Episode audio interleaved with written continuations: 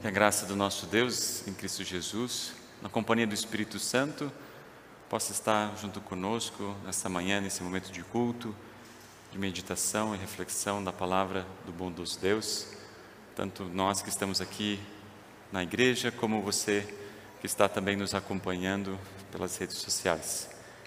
Amém. Semana passada, nós iniciamos o culto com uma das petições mais desafiadoras, talvez, do Pai Nosso. Não nos deixes cair em tentação. Um dos ensinamentos de Jesus para a nossa vida. Nós refletimos que, para nós cristãos, quando a gente ora, a gente ora pedindo para não cair na tentação. Isso não significa que nós não vamos passar pelas tentações, senti-las, vivê-las em nossas vidas.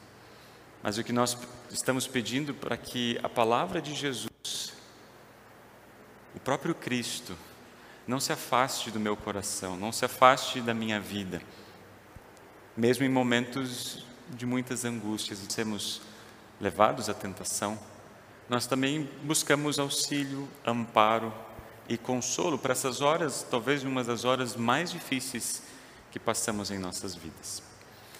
A carta de Tiago ela nos ajuda a refletir e a meditar sobre esse tema da tentação. Já nos primeiros versículos, a gente vai perceber as preocupações de Tiago para a igreja, para nós. Ele pergunta como é que é possível, como o cristão vive em meio ao sofrimento? Como os perigos e as lutas, quais são esses perigos e as lutas que os, que os, cristãos, que os cristãos vivem? E onde buscamos ajuda para vencer as tentações. Ou seja, como vivemos diante das diversidades, quais são essas diversidades e como nós temos auxílio. Tem permeado isso é, de uma forma bem conhecida nas igrejas evangélicas, de uma forma geral, uma teologia que diz que se tivermos fé o suficiente, também teremos muitas coisas que desejamos, como saúde, nossos sonhos serão realizados, nossos planos serão concretizados. Basta termos fé o suficiente. Então, a fé é a garantia de que a gente vai ter essas coisas aqui nesta vida. Agora, se a gente não tem isso, se a gente sofre com alguma doença, se os nossos sonhos não são concretizados, a resposta também ela é simples. Você não teve fé o suficiente. Não é dessa escola que Tiago aprendeu, nenhum dos outros apóstolos. Ele nos, nos ensina e admite que na vida do cristão podemos passar sim por dificuldades, por adversidades, por perigos, por tentações, por momentos difíceis. Isso não significa que a nossa fé, ou nós não temos fé, isso não significa que nossa fé está fraca ou deficiente. Vemos que Deus se utiliza, sim, da fraqueza, das tentações que a gente sobrevém sobre nossas vidas e transforma isso em provações, transforma isso em, é, em força e confiança nele e na Sua palavra. Se imaginem nessa situação que os discípulos, né, que Tiago está contando aqui, de pessoas que vivenciavam ou estavam em perseguições, ou estavam sofrendo por causa da sua fé. A gente começou falando isso na semana passada, né? Estar preso por causa da nossa esperança, permanecer fiel em momentos de adversidade, não é tão simples assim.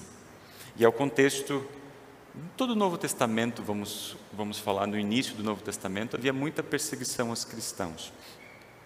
É interessante, alguns versículos, pelo menos no primeiro capítulo, dão um tom positivo às perseguições.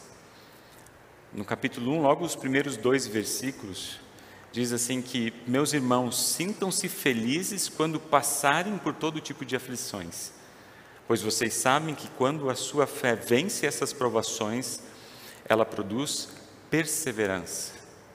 E no versículo 12 que nós lemos, feliz é aquele que nas aflições continua fiel, porque depois de sair provado dessas aflições, receberá como prêmio a vida que Deus promete aos que o amam. Claramente, esses cristãos estavam passando por momentos difíceis, mas percebam que as palavras de Tiago têm um tom positivo, felizes, alegres, os que nas aflições, nas provações, permanecem fiel, porque vão receber como prêmio a vida que Deus tem prometido. A pergunta que eu faço hoje para nossa reflexão é a seguinte: como superar as tentações e se fortalecer nas provações? Eu gostaria de fazer a leitura é, da carta de Tiago, versículo 12 até o versículo 18, ah, esses versículos, para que vocês possam ah, estar acompanhando junto conosco. Percebam as palavras, os momentos onde o conceito de provação está ali presente e o conceito de tentação está presente, que depois tem um, um pequeno quadro que eu gostaria de compartilhar com vocês. Feliz é aquele que nas aflições continua fiel, porque depois de sair aprovado dessas aflições, receberá como prêmio a vida que Deus promete aos que o amam. Quando alguém for tentado, não diga: esta tentação vem de Deus, pois Deus não pode ser tentado pelo mal e ele mesmo não tenta ninguém. Mas as pessoas são tentadas quando são atraídas e enganadas pelos seus próprios maus desejos. Então, esses desejos fazem com que o pecado nasça, e o pecado, quando já está maduro, produz a morte. Não se enganem, meus queridos irmãos. Tudo de bom que recebemos e tudo que é perfeito vem do céu, vem de Deus, o Criador das luzes do céu. Ele não muda nem varia de posição, o que causaria escuridão? Pela sua própria vontade, ele fez com que nós nascêssemos por meio da palavra da verdade, a fim de ocuparmos o primeiro lugar entre todas as criaturas. Como é que a gente de uma tentação? Para nos ajudar a pensar sobre isso, é, não sei se foi possível colocar né, o quadro, a imagem a respeito disso, mas se for, dá para colocar aqui na, na transmissão, sobre vencer a provação ou cair. Acho que não foi possível, tudo bem. Vamos pensar na provação.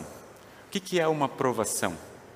É quando nós dizemos sim a Cristo. Em outras palavras, como diz aqui o próprio texto de Tiago, é aquele que se mantém fiel mesmo nas adversidades, mesmo nos momentos difíceis. Aquele que diz sim a Cristo. Agora, o que é uma tentação? É quando nós dizemos sim ao, ao desejo do ser humano.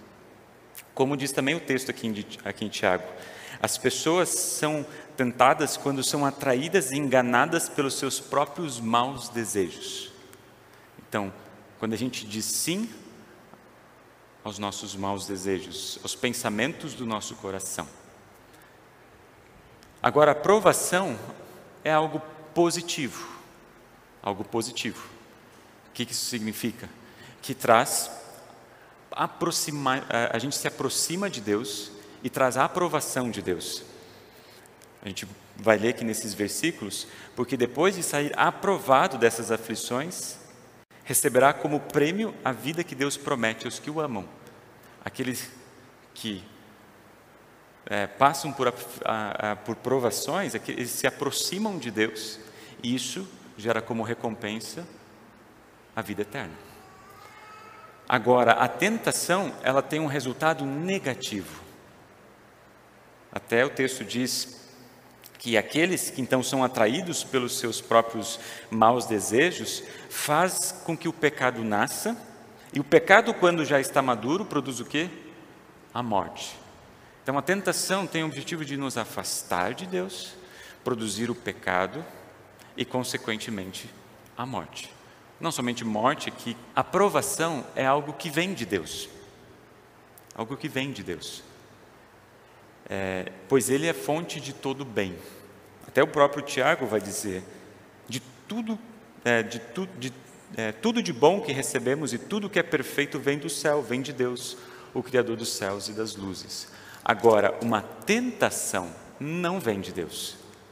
Até o próprio Tiago diz nesse texto que nós lemos: Deus, é, quando alguém for tentado, não diga essa tentação vem de Deus, pois Deus não pode ser tentado pelo mal e Ele mesmo não tenta ninguém.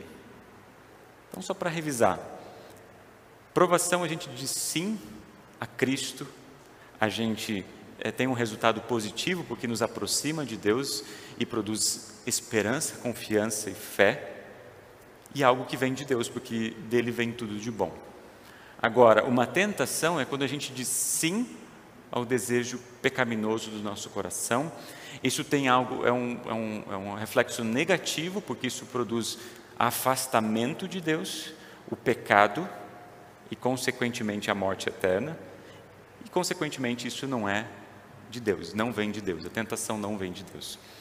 Muito bem.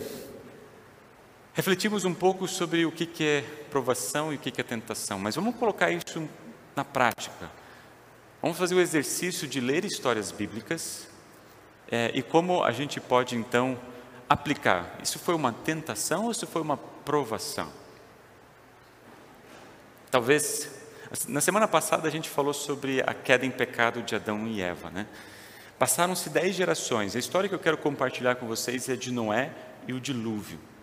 Desde a queda do ser humano em pecado, o pecado ficou cada vez mais expressivo, mais forte na vida da humanidade. Basta nós lermos os primeiros capítulos e a gente vai perceber como o pecado e a maldade humana se espalharam, ao ponto de Deus querer destruir com o dilúvio. O que acontece? Tinha uma pessoa ou uma família que era temente a Deus, não é? Noé e a sua família. Isso está registrado no capítulo 6. Pensem, pensem um pouquinho. Diante de uma multidão de pessoas, havia apenas uma família temente a Deus. Agora imaginem você está na situação de Noé, permanecendo fiel a Deus e a sua palavra, onde todo o resto não seguia e, era, e agia contrário à vontade de Deus. Eu fico pensando, permanecer fiel a Deus não era algo assim tão simples, né? Será que isso era uma provação ou uma tentação? Passar a vida confiando em Deus diante de uma realidade de total descrença. Como é que era na vida de Noé e da sua família Gênesis capítulo 6, logo o versículo 9, 10, ele diz assim: Esta é a história de Noé. Foi, ele foi pai de três filhos, Sem, Cã e Jafé. Noé era um homem direito e sempre obedecia a Deus.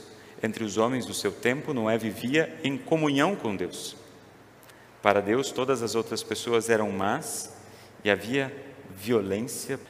Será que era mais fácil para Noé fazer a vontade de Deus ou simplesmente fazer a vontade do mundo? Será que ele não foi tentado de diversas formas a abandonar Deus Todo-Poderoso? Quanta tentação ele não deve ter sofrido no seu corpo e na sua fé, não é mesmo? Agora, não bastasse isso, Deus chega assim para Noé, sendo único: olha, faça uma arca de 33 metros de comprimento, 22 de largura e 13 de altura. Ah, eu esqueci de dizer, você vai fazer isso no meio do mato porque vai chover tanto em um determinado momento que a arca vai subir ao ponto de cobrir todas as coisas. Isso é uma aprovação ou uma tentação? Será que ele não foi tentado de diversas formas pelo diabo? Mas isso é loucura? Fazer uma arca no meio do nada desse tamanho para que alguns animais possam estar aqui e vai chover tanto que vai inundar tudo? O texto termina aqui do, do, do capítulo 6 dizendo: Noé fez tudo o que Deus havia mandado. Ele disse sim. Não a sua natureza humana, mas disse sim a Deus e a sua palavra. Vamos pensar numa outra história. Vamos pular dez gerações agora. A gente estava em Noé, o dilúvio, dez gerações depois. Agora a gente vai ter um texto que a gente leu no culto de hoje, de Abraão e Isaac. Passaram-se dez gerações. E nesse momento onde Deus ele chama Abraão, lá onde vivia, para um outro lugar. Ele diz: Olha, Abraão, saia da tua terra, do meio dos teus parentes, da casa do teu pai, e vá para o lugar onde eu lhe mostrarei. Ele simplesmente chama, mas não diz aonde que ele vai ficar, como as coisas vão acontecer. Simplesmente chama. E o que mais me chama atenção nesse texto é que ele disse assim: os seus descendentes vão formar uma grande nação. Mas quando a gente olha Abraão, Abraão e Sarai, não eram jovens, já eram pessoas de idade e já não tinham condições de terem filhos já naquele tempo, já naquele contexto. E Deus fala, por meio dos seus descendentes vai vir uma grande nação. Foi uma aprovação ou uma tentação? Agora, ele vai, ele sai. E daí não é ideia compartilhar toda a história de Abraão, mas chega um momento na história que o próprio Abraão, ele fala e reclama a Deus, ó oh, Senhor meu Deus, de que vale a recompensa tudo aquilo que eu tenho se eu continuo sem filhos, Eliese de Damasco é que vai herdar tudo o que eu tenho, lá no capítulo 15. Então Deus responde o seguinte, o seu próprio filho será o seu herdeiro, e não o empregado de Eliese. Aí o Senhor levou Abraão para fora e disse, olhe para o céu, e conte as estrelas se puder. Pois bem, será esse o número dos seus descendentes. Abraão creu e o Senhor, e por isso o Senhor o aceitou. Mas não foi logo ali que Deus cumpriu a sua promessa. Se passaram vários anos, desde o chamado até o cumprimento, mais de 20 anos. Então, vem, Deus abençoa Sara, eles têm um filho. Passa mais um período então, é a história que nós lemos hoje. É, e Deus ele pede assim: Isaac, é, Abraão, pegue agora Isaac. Olha só a ênfase: o seu filho, o seu único filho, a quem você tanto ama, e vá até a terra de Moriá. Ali na montanha que eu lhe mostrar, queime o seu filho como sacrifício. Como a gente, como a gente pode entender um texto desse? Você que é pai, como entender um texto desse? Você que é mãe, como entender um texto desse? Humanamente é impossível entender. Se Deus não revelasse para nós o significado, nós abandonaríamos a Bíblia, fecharíamos ela agora e nunca mais seríamos cristãos. Mas Deus revela o seu sentido e o propósito. Quando lá em Hebreus, lá no capítulo 11, versículo 17 e 19, ele diz: Foi pela fé que Abraão, quando Deus o quis pôr à prova, ofereceu seu filho Isaque em sacrifício. Deus tinha prometido muitos descendentes a Abraão, mas mesmo assim ele estava pronto para oferecer o seu único filho em sacrifício. Deus tinha lhe dito: foi por meio de Isaac que você terá descendentes. Olha essa ênfase que Hebreus está dizendo: foi por meio de Isaac que você terá descendentes. Por meio de Isaac. E Deus pede Isaac. Abraão reconhecia, olha só, esse versículo importante. Abraão reconhecia que Deus era capaz de ressuscitar Isaac. E assim por dizer, Abraão tornou a receber da morte o seu filho Isaac. Abraão creu na ressurreição, porque uma promessa havia sido dada: por meio de Isaac você terá descendentes. Abraão disse sim a Deus e a Sua palavra mesmo diante de enormes tentações. Seu filho, seu único filho, a quem você tanto ama. Deus impediu com que Abraão tirasse a vida do seu filho. A gente acha isso algo terrível, mas Deus fez isso no seu próprio filho, Jesus. Por mim e por você, para nos resgatar da condenação, nos dar vida e vida eterna. O diabo, o mundo e a nossa natureza se utilizam daquilo que é mais fraco em nós, daquilo que colocamos no nosso coração, daquilo que amamos, e é ali que ele vai nos tentar, ali que ele vai mexer com a gente, ali que ele vai nos balançar. Justamente para fazer o quê? Para nos afastar de Cristo e da Sua palavra, nos afastar da igreja e da comunhão da fé. Ele vai nos tentar para nos afastar dessa comunhão com Ele. Há outros exemplos bíblicos de situações onde as pessoas também caíram em tentação. Aconteceu com Davi e Batseba, talvez vocês vão se lembrar. Davi, o rei Davi. Vocês se lembram dessa história? Vou resumir um pouquinho. Davi se interessou por uma mulher casada. O rei Davi, ele se interessou por uma mulher casada. Ela era casada com Urias. Mas não somente ele, Davi, organizou para que Urias fosse morto no campo de batalha, justamente para ele ter Betseba junto com ele. O que aconteceu? Davi caiu em tentação. E dessa relação eles tiveram um filho, e o texto diz lá em 2 Samuel: o Senhor não gostou daquilo que Davi fez. Mas um ponto que eu quero compartilhar com vocês é o seguinte: cair em tentação não significa que nós somos automaticamente condenados, mas é uma oportunidade para o arrependimento. E nessa oportunidade, Deus enviou o profeta Natã até Davi, para ele refletir com aquilo que ele tinha feito e, reconhecendo o seu pecado, pedir perdão. E foi exatamente isso que nós ouvimos ali na leitura de, é, de 2 Samuel. O salmo, vários salmos falam sobre isso, 51 especialmente. Eu assim, Pai, pequei contra ti, pequei contra ti e fiz aquilo que detestas. Tu tens razão em me condenar, mas tenha compaixão de mim, pobre pecador. Lá em 2 Samuel, diante dessa confissão de perdão, a confissão de, de reconhecimento dos seus pecados, Deus perdoa Davi.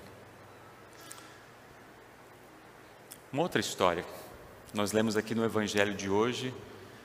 Infelizmente, o resultado dessa tentação que aconteceu com Judas não foi de arrependimento e mudança de vida.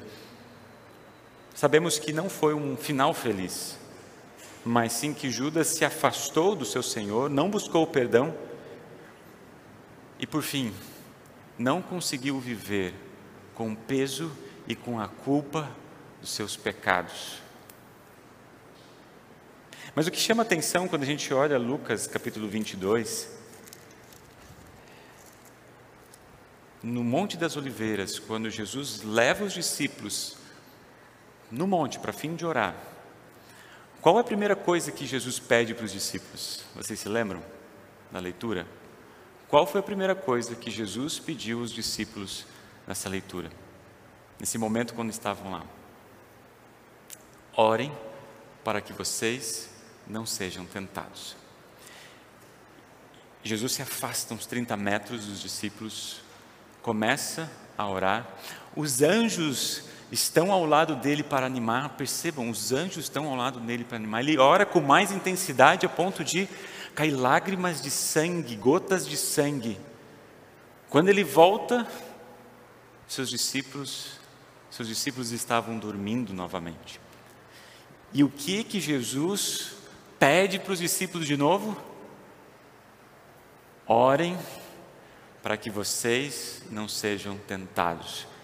E faz muito sentido quando a gente entende o que, que vai acontecer daquele, no outro momento, no, no momento seguinte, quando ele terminou de dizer aquelas palavras, os líderes vieram, Judas veio e ele foi preso, foi condenado, foi morto na cruz. E a gente sabe de tudo aquilo que aconteceu, daqueles momentos difíceis e terríveis de tentação que também os discípulos iriam passar. Orem para que vocês não sejam tentados. Orem para que vocês não sejam tentados. Orem para que vocês não abandonem a sua fé. Orem para que vocês fiquem firmes na esperança eterna. Diante das mais diversas histórias que acabamos de ouvir, percebemos que somos tentados diariamente, contra a vontade de Deus, a negarmos Cristo e a Sua palavra, a não buscarmos perdão e o arrependimento. O diabo usa essas situações sensíveis em nós, que nos machucam. Contudo, temos um Senhor que transforma essas tentações em provações, faz das lutas diárias que sejam transformadas em confiança e fortalecimento da fé. E como resultado, todo aquele que permanece fiel tem as promessas eternas, a vida e a salvação. Nessas histórias que a gente compartilhou hoje, nós sabemos o resultado. E nós poderíamos dizer com muita tranquilidade o que, que foi uma aprovação e o que, que foi uma tentação. Porque Deus transformou as tentações numa aprovação. E eles saíram dali aprovados, fiéis. Não foi porque eles tinham mais condições, é porque Deus estava presente na vida deles. Agora, o que acontece na nossa vida? Qual o resultado das ações que o diabo, o mundo e a nossa natureza colocam sobre nós? O resultado vai ser de uma provação ou de uma tentação? Eu quero fazer a gente pensar junto, então, para ir finalizando esse momento de reflexão, baseado em um dos. E tem um trecho que eu gostaria de que vocês ouvissem, né, com bastante atenção, e ao longo desse momento e desse trecho desse filme, é, vocês pensassem, se estivessem no lugar, isso seria uma tentação uma provação? Vamos, vamos acompanhar?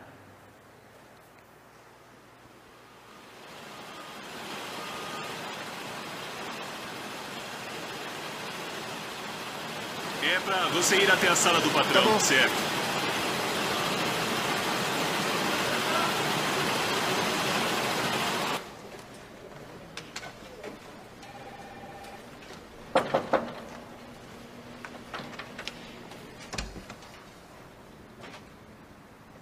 Sr. Martinez, sente-se. Obrigado, senhor. Produziu bastante no seu primeiro mês aqui. Fez um bom trabalho. Agradeço muito por estar aqui. Sr. Martinez, o motivo de eu chamá-lo aqui é que eu estou procurando mais um gerente para supervisionar o transporte e estoque. Exige mais responsabilidade, mas paga mais. Seria do interesse do senhor? Claro que sim.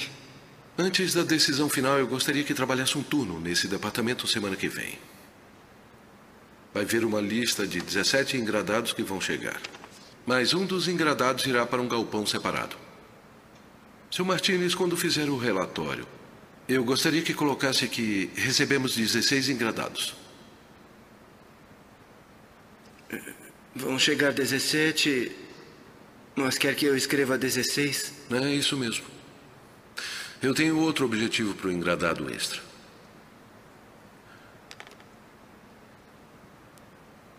Está no meu time, não está? Porque não posso usar pessoas que não estejam no meu time. É o seguinte. Pense e me dê uma resposta amanhã às 10 da manhã. Mas preciso saber. Se você quer mesmo este cargo. Boa noite, senhor.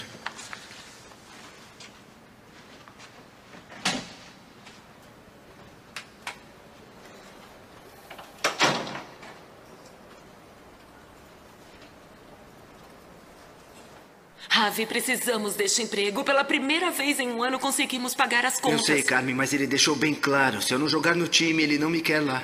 Talvez não seja errado, só parece que é. Ele é o dono da fábrica. É, mas me pediu para usar, Carmen. Me pediu para mentir.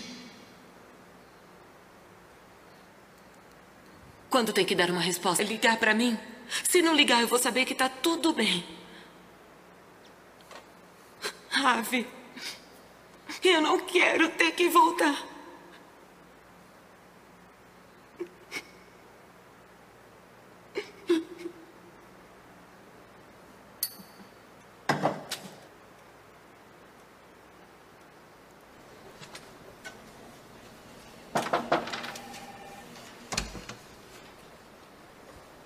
Bom dia, senhor. Bom dia, senhor Martinez. Como está esta manhã? Bem, obrigado.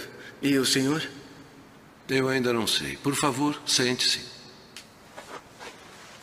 Acredito que teve tempo para pensar em nossa conversa de ontem. Sim, senhor, eu tive. E o que decidiu? Está no meu time? Senhor Tyson, agradeço muito por ter um emprego aqui. Mas não posso fazer o que pediu. E por que não? Porque é errado, senhor. E seria uma desonra para meu Deus e minha família mentir no relatório.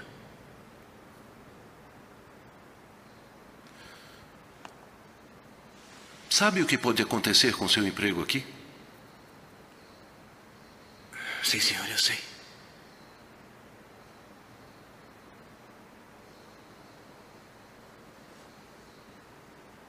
Javier, posso apertar sua mão? Meu jovem, você me deu a resposta certa. Procuro alguém para gerenciar o transporte e estoque e, sinceramente, você era a última pessoa da minha lista. Mas preciso de alguém de confiança. Você aceita o cargo? Ajustaremos seu salário. Seria uma honra, senhor. Ótimo. Então o cargo é seu. O Walter vai dar todos os detalhes a você e eu avisarei os funcionários nas. Aí, Javier. Obrigado pela integridade. Isso é raro. Muito bem, Javier. Depois de seis candidatos, eu estava ficando desa...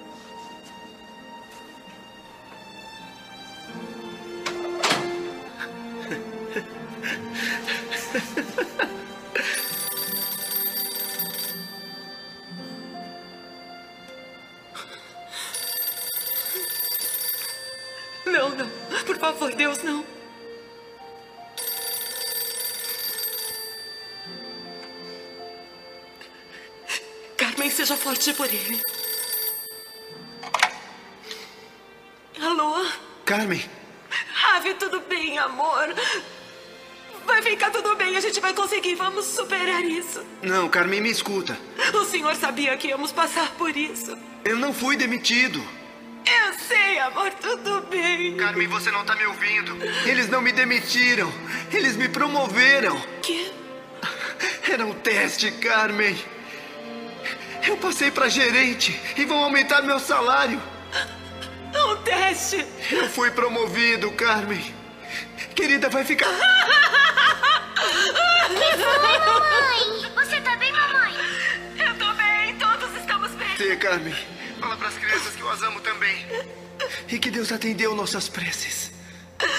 Eu vou falar, Ravi. Eu também te amo. A gente conversa depois.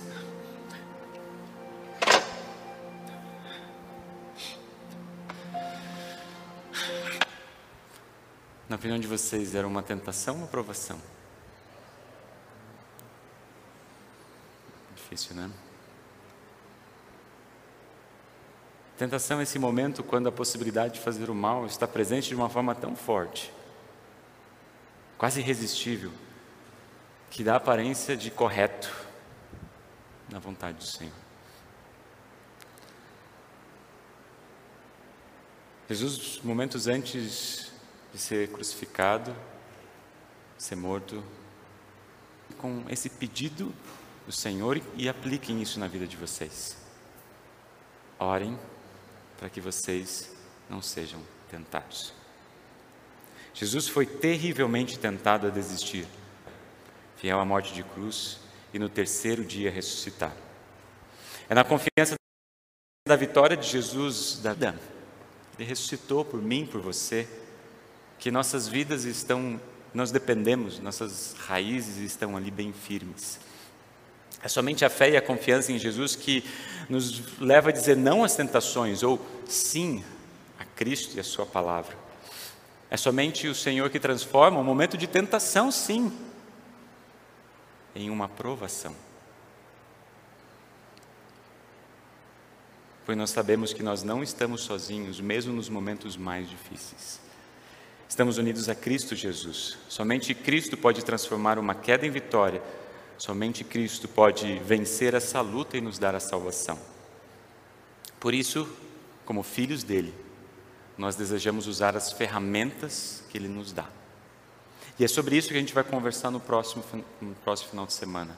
Quais são as ferramentas, os instrumentos que Deus nos dá para vencer e lutar contra as tentações? E você é o nosso convidado, então, para refletir semana que vem. E para finalizar, eu gostaria de fazer uma oração que é um trecho da última música que nós cantamos, assim como vocês estão. Pode fechar seus olhos. Querido Senhor, quando a provação fere o coração, sob o peso da inclemência, dá-nos sempre paciência, fazendo-nos fitar sempre o celeste lá. Amém.